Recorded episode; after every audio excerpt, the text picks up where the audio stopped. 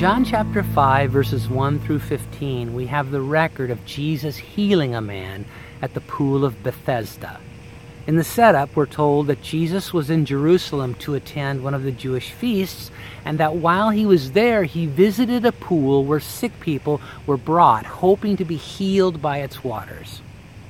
Verses 3 and 4 say that a great multitude or a large number of people with a variety of illnesses was perpetually gathered there, waiting for the water to be stirred up, with the belief that if they were the first into the pool following one of these stirrings, they would be healed. We're also told that this periodic movement of the water was caused by the action of an angel. But please note, that it does not say that God was behind this.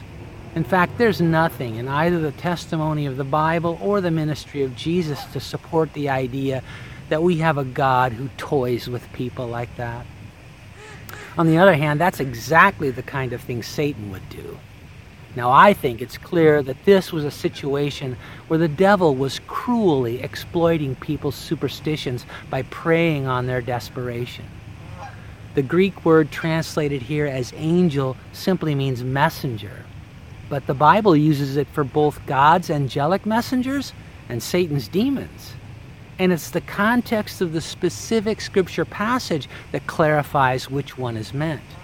And I think, based on what I've already said, that the word is used here to describe demonic action.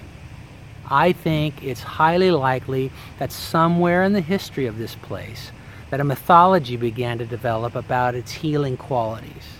There are many places that have a similar healing mythology even in our world today, and they attract people who have no other hope.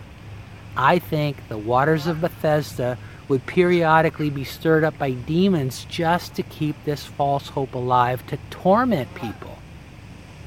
Now, with that understanding in the background, we're introduced in verse 5 to a man Jesus is going to heal.